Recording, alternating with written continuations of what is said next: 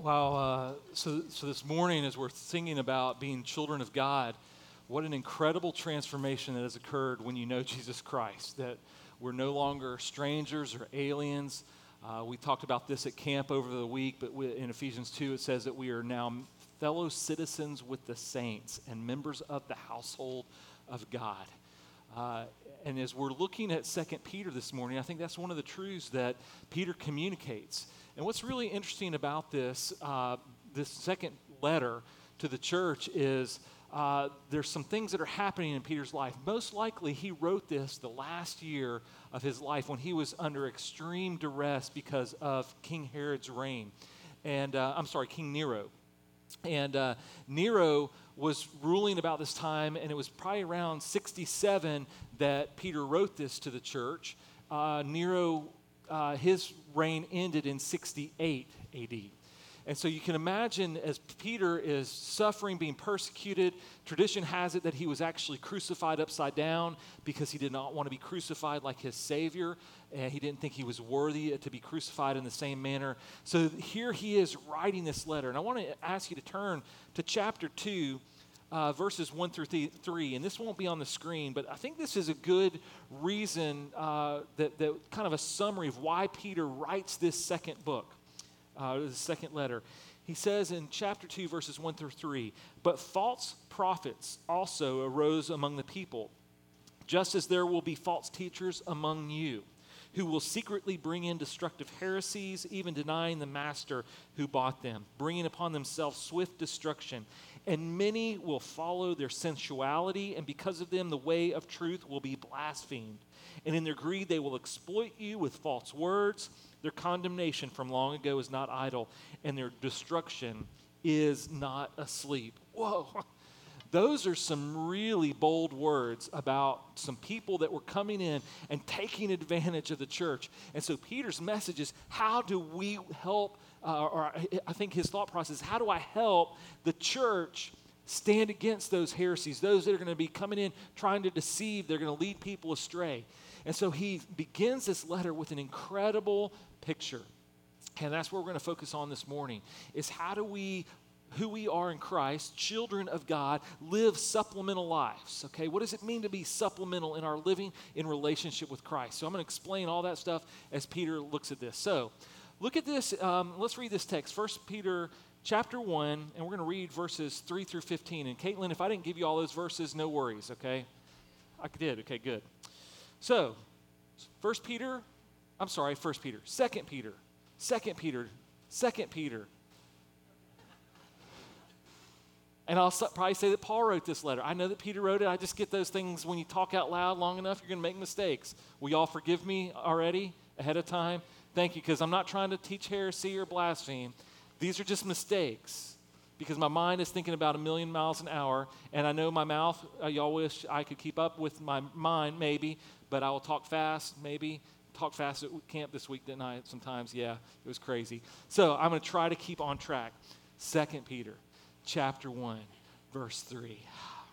His divine power has granted to us all things that pertain to life and godliness through the knowledge of him who called us to his own glory and excellence, by which he has granted to us his precious and very great promises, so that through them you may become partakers of the divine nature, having escaped from the corruption that is in the world because of sinful desire.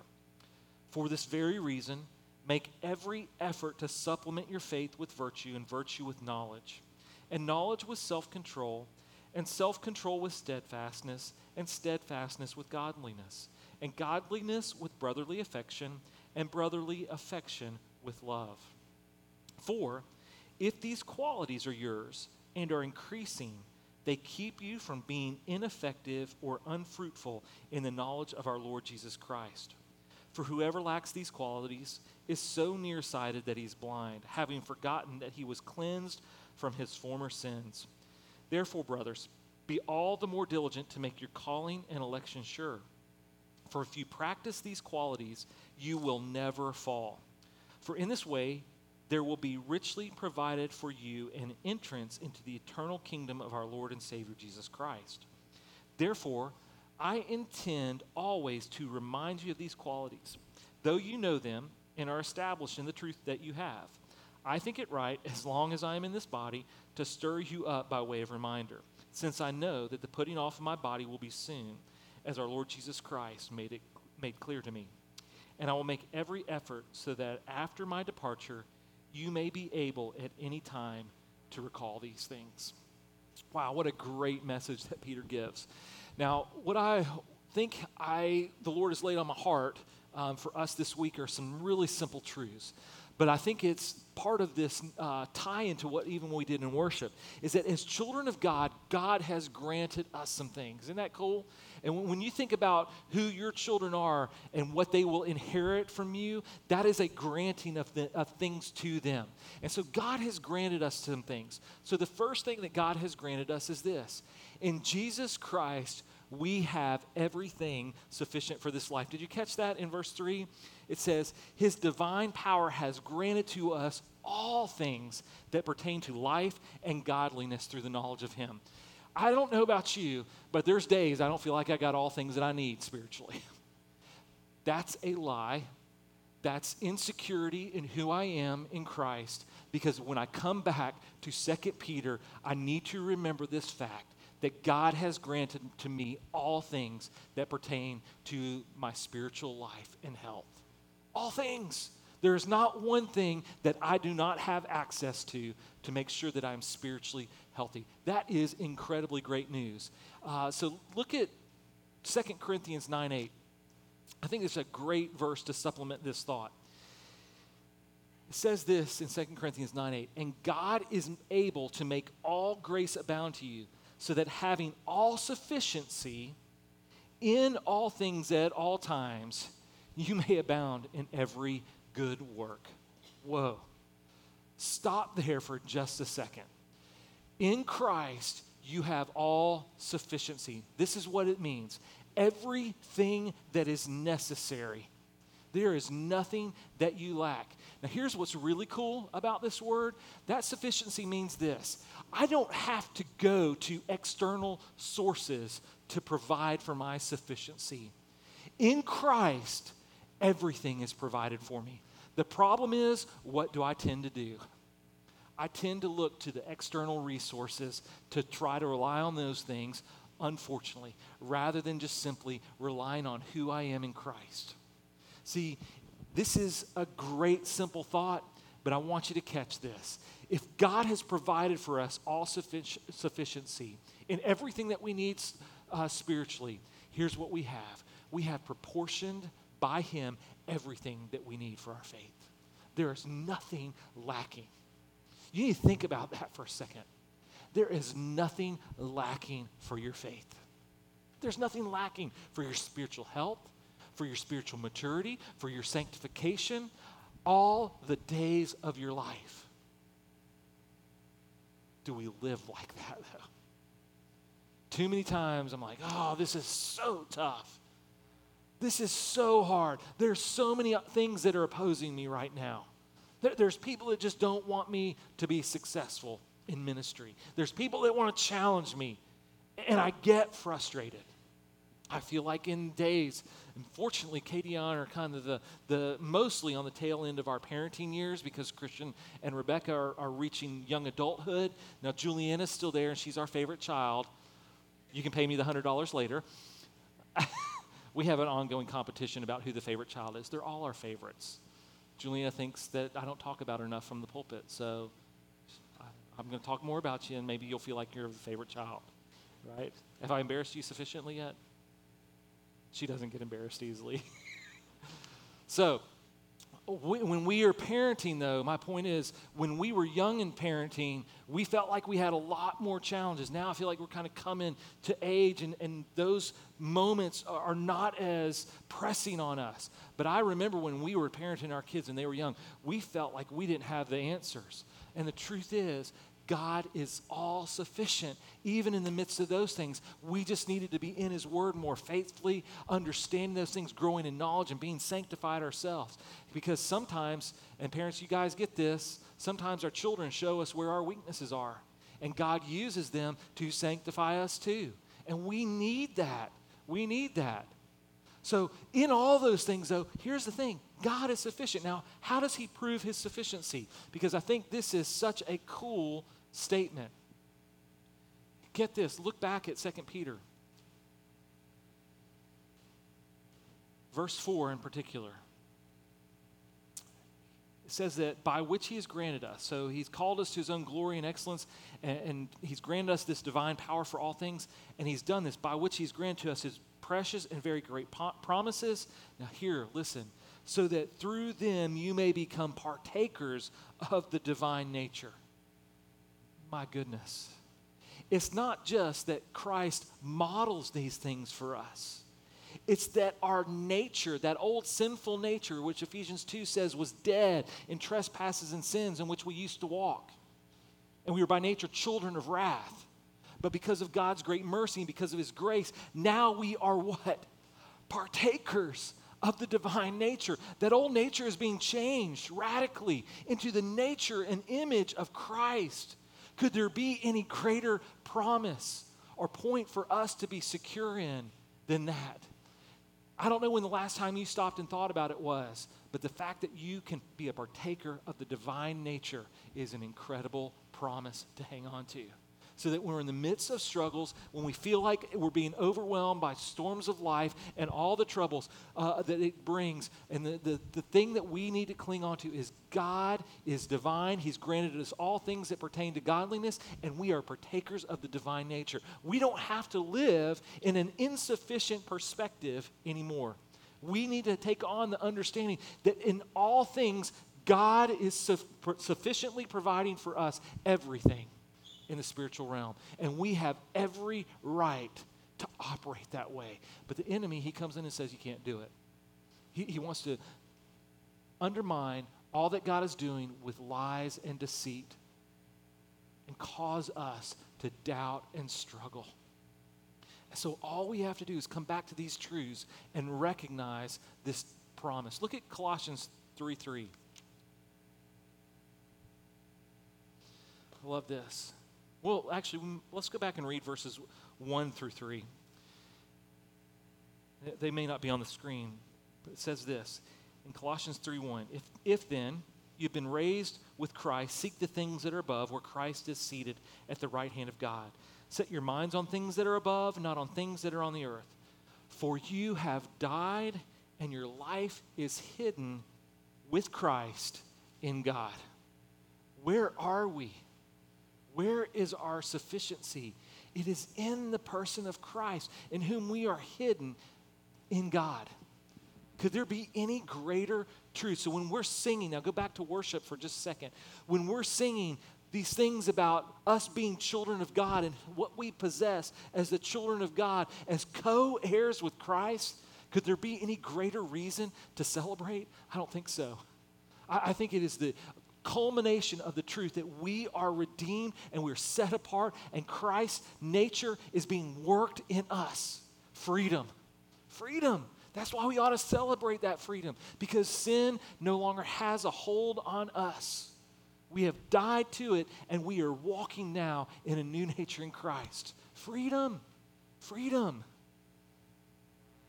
So, being hidden in Christ, what are we called to do? Look at 2 Peter again. In verse 5 and following, we'll read a little bit of this, okay? So he says in verse 5, for this very reason. So, so here's the idea. Since all these things about us being partakers of the divine nature, that God has granted us all things in Him, there is a reason that we act. There's a reason that we respond. And what is that? Uh, response. So that's what we're going to look at now. So we first of all need to, for this reason, and we'll keep reading, make every effort to supplement your faith. So what is that idea? Make every effort. This is interesting. It's the idea that business be, needs to be done immediately. Make every effort. It means don't waste any time. Take care of this immediately.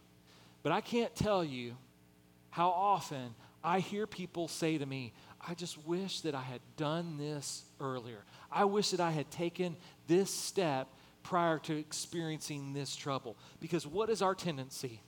Our tendency is Can I pick on you, Christian? Did he say no? Christian, his freshman year, he tweeted this, and my dad saw the tweet, and he's like, What is he saying? Put the pro in procrastination. That's what Christian tweet. I put the pro in procrastination. I was like, Oh no. That's all of our tendency, though, isn't it? We, we don't take care of things immediately. We think if we have time, we can just wait, we can just delay.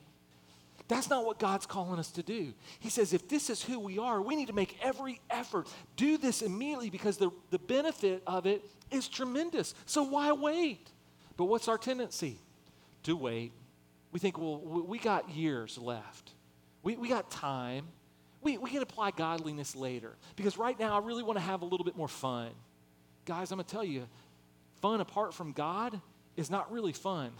It's going to lead to uh, undesirable consequences. Fun with the Lord, it will lead to good consequences because Galatians 6 tells us that we reap what we sow. And if we sow righteousness, then we're going to what? Reap righteousness in the fruit of it. If we sow to sin, we're going to reap the consequences of sin and selfish living. So don't wait to make every effort. Do it immediately. And what is the effort towards? Well, look, what does he say? He says, We will make every effort to supplement. So we need to be people that live supplementally. Supplement living. Supplemental living title, okay? So make every effort. Do this quickly, immediately, and supplement. Now, what's the idea of supplement? Let me, let me give you this. This is a really cool term, very, very descriptive. Okay? Juliana, you'll really appreciate this. Okay? This was actually the idea of a dance leader okay, supplying all the things necessary for the dance to be fluid and meaningful. Now, watching Juliana dance the last couple years as she's really gotten involved in um, company dance and, and like more of a competitive level, it's interesting how costume choice and music selection and choreography all go hand in hand. And I'm novice in all that stuff. I, I, I, don't get it, but I can start to see how the fluidity and the meaning of those things really fit hand in hand.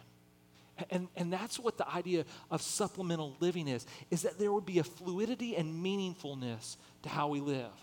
And that's kind of the Koine Greek, Bible time Greek. Now, let me give you a little bit more of this from the ancient Greek use of this word. The ancient Greeks, when, and you think about, um, uh, oh goodness, his name escaped me, but the plays, they would come and do the plays.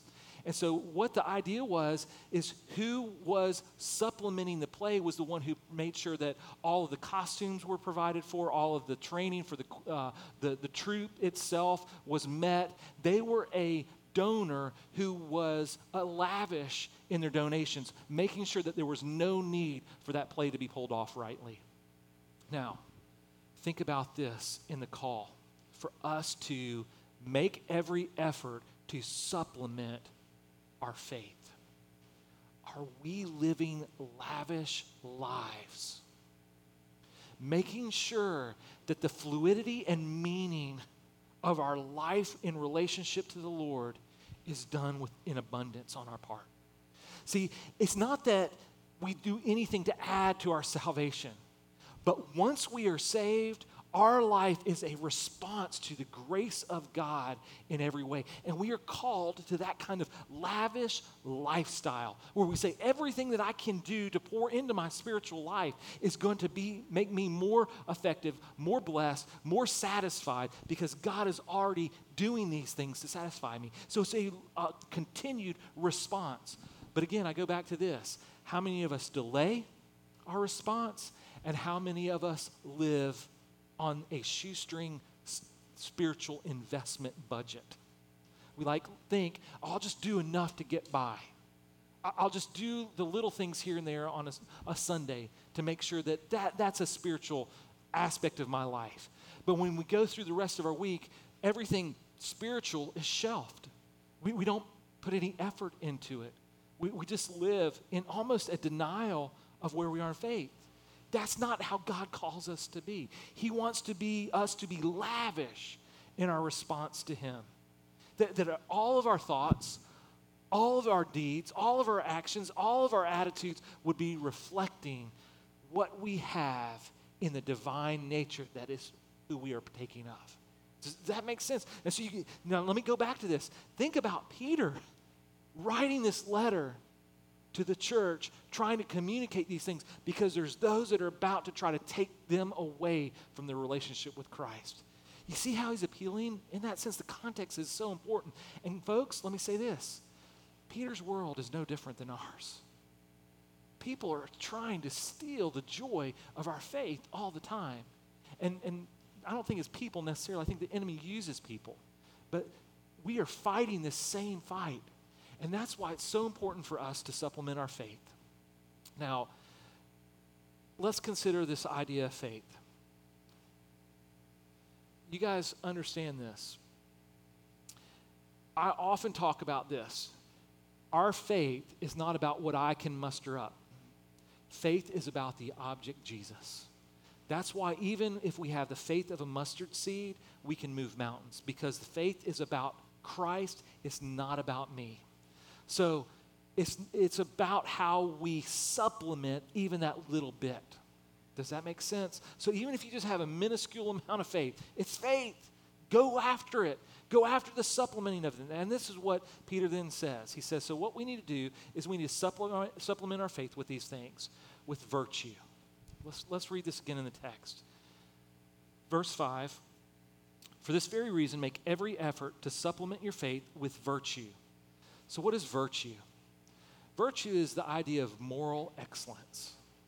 Um, we, we just watched uh, Incredibles 2. How many of you guys have seen that already? Okay. Can, can I pick a little bit? Were y'all as disappointed by the use of foul language in Incredibles 2 as, as my family was? I just was like, why are cartoons cussing? I just, there's no need for that. And what it did is it stripped away a little bit of the moral excellence in that moment. Does that make sense? Because it's like, it's just not necessary. It, it diminishes their character in my perspective. And, and it, it, it, just grieved us. And we, we actually spent a, a, lot of time talking about that on the exit of the movie. And, and just surprised. Here's the idea virtue is that moral excellence that sets the heroes above. How are we living out our lives in moral excellence? Are we heroic in our faith, or, or do we compromise like that, like what they did in Incredibles 2? To me, it compromised the heroism of the moment of the movie.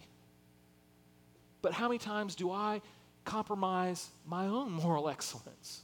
with attitudes and things that I do. And, and, so we need to hold that mirror up and we need to go, no, this is part of my responsibility pursuit. I want to live a life of moral excellence so that Christ is pleased. And as I live in that moral excellence, that adds to my faith. It increases because it's supplementing, it's strengthening my faith.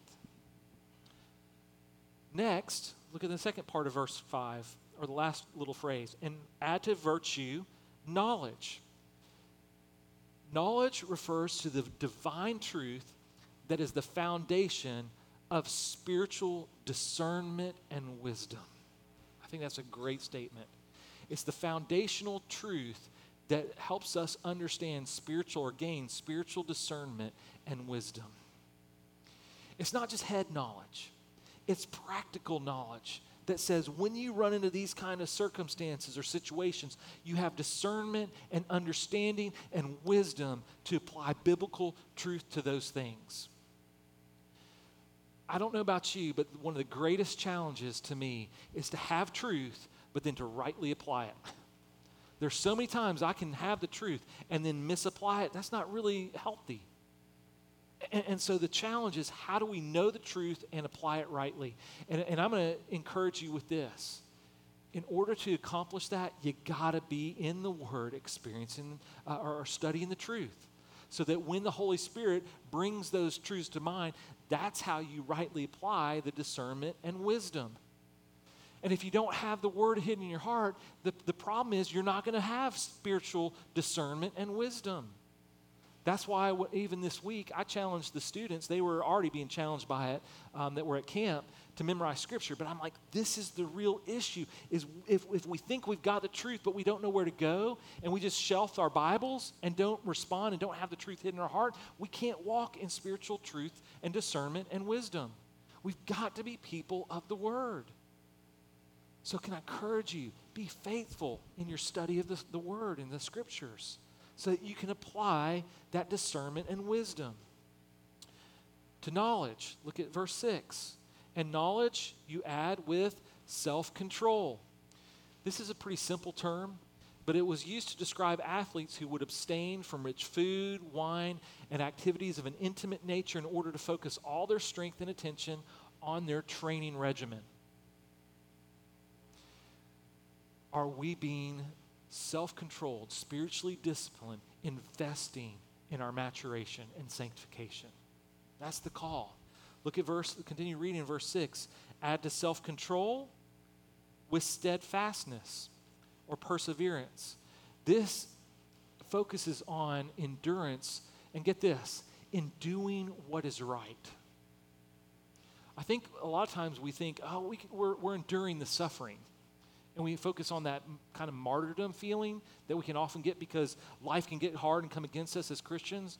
But here's the call the real call of this in, in perseverance and endurance is that we would continue to do what is right. It means that we're not compromising in a world that constantly asks us to compromise. That's a hard place to be, but that's the call. And if we'll supplement our faith with that, we'll be healthier. Then we see that we add to steadfastness godliness. This simply, I mean, a simple term, it just means reverence for God. But here's the idea be- behind just being simple it's that we would specifically emphasize and participate in the rituals and aspects of worship that glorify God and enhance one's relationship. Now, here's where I go. I, am preaching to the choir. Y'all know that phrase, right? Okay. So, students, y'all get that phrase? Kids, y'all get that phrase? No. Okay. Eli, I'm going to help you out, man, and you're not the only one okay? Preaching to the choir, you guys know in a traditional church, like old, older uh, traditional formats, behind the pastor, they would have the choir sitting up there. And so at times, the choir is like always there present with the church and worship, and then the congregation will consistently change, is kind of the idea. So when you're preaching to the choir, you turn around talking to those that are always there, part of the leadership. So that's, is that, is that cool, Frank? Jennifer, are you okay with that explanation? Okay, Eli, did you get that? So it's preaching those that are always there. So I know you guys are always here. So a little bit of preaching the choir right now, okay? That you guys are here participating in the rituals and the, the aspects of worship that we have ongoing. The problem is, there are many in our church, uh, and let me try to not put it in our church realm as far as the Grove, but there are many in the church community today outside of just local bodies that don't participate and, and I can't remember the statistics for sure right now, but it's, uh, I think it's about 40% of Robertson County is in worship on any given Sunday. You think about that number for just a second. If only 40% or 45% of our county is in worship, what does that say about the struggle that the local church is facing?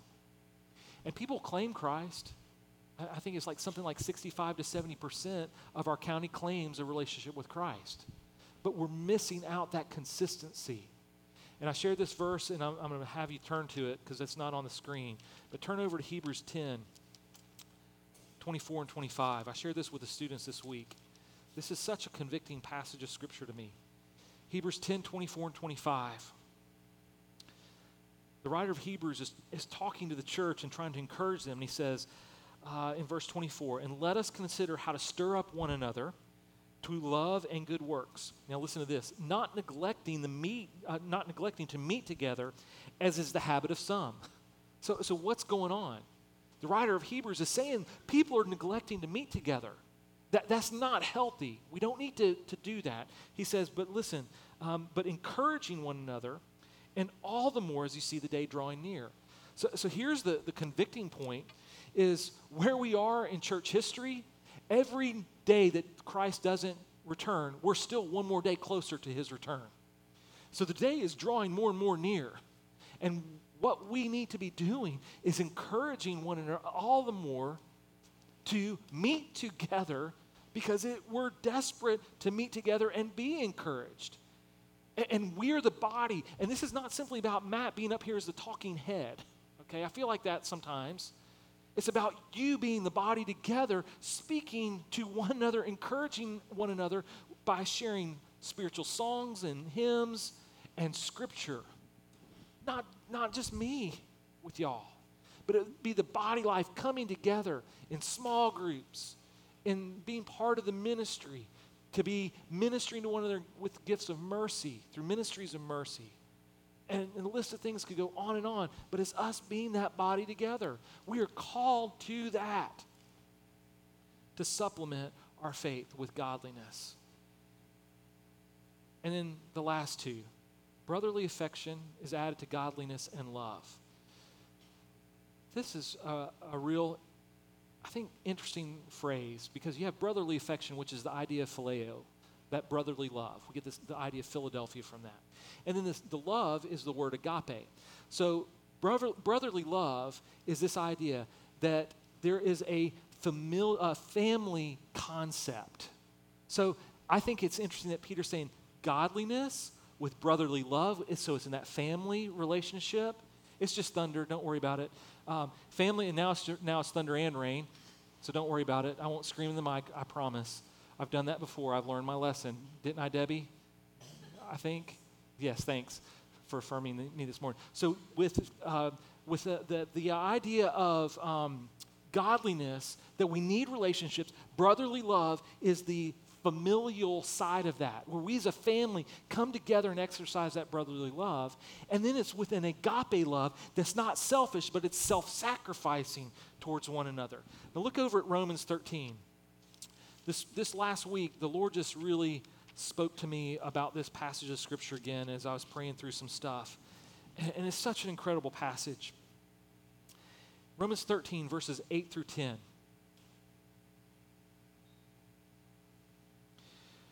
Says, Paul's writing to the church in Rome, and he says, Owe no one anything except to love each other. For the one who loves another has fulfilled the law for the commandments. You shall not commit adultery, you shall not murder, you shall not steal, you shall not covet, and any other commandment are summed up in this word. You shall love your neighbor as yourself. Verse 10 Love does no wrong to a neighbor, therefore, love is the fulfilling of the law. So I, I got the opportunity to talk to the, the youth, uh, high school students this last week at camp about the old covenant being a promise that was going to be fulfilled in Jesus, that establishes a new covenant in Jesus with a new command. What is the new command? To love one another. That's what we read right there in Romans 13. That, and that new command, love, fulfills all the old law because Christ loved us. And since we are in Christ, we love because he's making us new and we have that divine nature. So as we love well, the fulfilling of the law is accomplished. Isn't that great truth? I promise I'm still not going to yell. Billy's going to take care of things. I love the rain on the roof. I feel like I'm tin roof, right? Um, so, when you think about the idea and the command to love, what we need is to be that kind of self sacrificing, loving uh, of one another because we're fulfilling who Christ is in us. So you could say the greatest command is love, and we work it all the way back into where does it begin in a faith relationship with Christ. Hey guys, you guys did so good to run and take care of that yourselves. Y'all trying to be so careful. You could have waited. That was really kind. Knox, you're even getting up and helping. That's awesome, man. Thanks for serving your friends. There's a great example of brotherly love, right? I'm serious, right? And y'all are like not worried about it as parents. Y'all are just going, we're going to kill him later. And that leads me to my next point. You think I'm joking? Let's look at 2 Peter again. Here's the idea, though. So we got this great plan to live supplementally, do all these things. And then look, look at verse 11. Um, no, no, that actually, back to, to let's let's read verses 8 and following. For if these qualities are yours and are increasing, they keep you from being ineffective or unfruitful in the knowledge of our Lord Jesus Christ. I would guess that every one of you here is here today because you want to be fruitful in your relationship with Christ. Peter just gave us the plan. Okay? Follow his plan and be fruitful. Now let's keep reading. He says in verse 9, For whoever lacks these qualities is so nearsighted that he's blind, having forgotten that he was cleansed from his former sins. Therefore, brothers, be all the more diligent to make your calling and election sure. For if you practice these qualities, you will never fall. A couple, probably eight, nine years ago, right when I turned like 41, 42, um, my eyes started going bad. And, and I've always struggled with my vision since about seventh, eighth grade. But it got to be so bad, I couldn't read my Bible in the pulpit. So, and before that, I'd always wore contacts. And then I was doing some worship leading at the same time. And so when my contacts were in, I couldn't read the screen, I mean, the, the, like the lyric sheet or my Bible, and I couldn't get it far enough away. And it was really, really frustrating. So I could take my glasses off and I could read it fine because I, am good. So, but it, it's just that old eye syndrome that many of us have. And, and so now my glasses are progressive lenses, so I see far up here and I read down here. It's so fun. Um, you know, and it's, it's great, especially when you're playing soccer and stuff, that your glasses get in the way. But it's like I, I would, I, would, I wouldn't be able to read the players' cards and stuff. So I just have to keep my glasses on. And here's my point. I see a lot of people doing this. We get it, right? And y'all will be there one day, Gage. Be careful. Don't laugh at me, okay? When you get nearsighted, it's dangerous. Everything else out there, it, it, doesn't make any sense. If I took my glasses off, I, I, couldn't, I couldn't tell y'all probably who you were, okay? It's that bad. That's Peter's point. If we don't live this way, we get so nearsighted that we can't really deal with what's coming down the road. We need to put these things in place so things get clear, that, that things make sense from afar and, and we live rightly in relationship with the Lord. If we don't do that, we endanger ourselves. Now, kids especially, I'm, I'm going to come back to this. Here's the thing look at verses 11 and following. For in this way, there will be richly provided for you an entrance into the eternal kingdom of our Lord and Savior Jesus Christ. Therefore, Peter says, therefore I intend always to remind you these qualities, though you know them and are established in the truth that you have. I think it right, as long as I'm in this body, to stir you up by way of reminder. Twice, and actually there's a third time over later in, in 2 Peter, that, that Peter uses this word remind. Here's what's interesting. Now, having parented for 20 plus years now, three children, all of you parents in here are going to get this. There are a number of times that I remind my kids to do certain things. And the number of times that I've reminded them to do certain things is typically not for my health. Whose health is it for?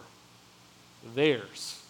So, kids, like I can remind you, keep the lid on your drink so you don't spill it in the worship service. right? And I'm just teasing. Okay, it's okay. You guys done a great job handling all that this morning. Kids, Take the trash out so it doesn't stink. Kids, wash your clothes so you have something clean to wear.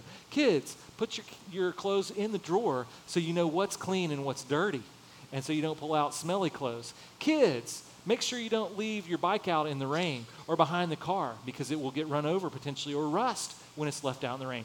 Do I need to keep going? Kids, kids, remember to brush your teeth. Yeah, uh, uh morning and night at least. That way you don't have to have your teeth replaced with false things later, right? So you can keep them in your head for most of your life. There's all these things that we do. And, and kids, I really want you to hear me this morning. Your parents, when they remind you of stuff, it's really because they love you. And here's the thing your parents will tell you this they need reminding too. They need reminding all the time, especially the older we get, the more we probably need reminding. But how we do that is very, very uh, gentle and careful. And so, what we want to do is remember that. Now, here's the interesting thing about this word remind the, the word is a compound word. The word upo is at the front of that. And that just means someone outside of self. So, the, the, the idea is that Peter's saying, I'm outside of you, I'm going to encourage you. The, the word um, the other part of the word, the root word, is the word we get the, the word mnemonic, like a mnemonic device that is to help us remember. Okay? So we all need somebody outside of us reminding us of these truths. So, can I tell you honestly, there's so many times I think, oh man, we shared this stuff before. I, have taught this before. I know people have read these passages before. But I have learned that just as Peter said, we need reminding, we need reminding. And don't come in here on a Sunday or don't think about your spiritual life and say, oh, I've heard that before. Every one of us needs the reminding. Don't forget these things. I think that's why God has so graciously given us his written word that we still have access to. Now, here's the challenge, and I'm going to go back to an earlier point. If we don't have the Word of God memorized, I am convinced that there's going to be a day in American culture where we will not worship freely and we won't have access to the Scriptures freely. And only what we can retain in our memories is going to be how we share and encourage uh, one another in the Word. And we've got to be people who memorize the Word of God. How will we remind and encourage if we don't have it? So, can we be people that invest in that?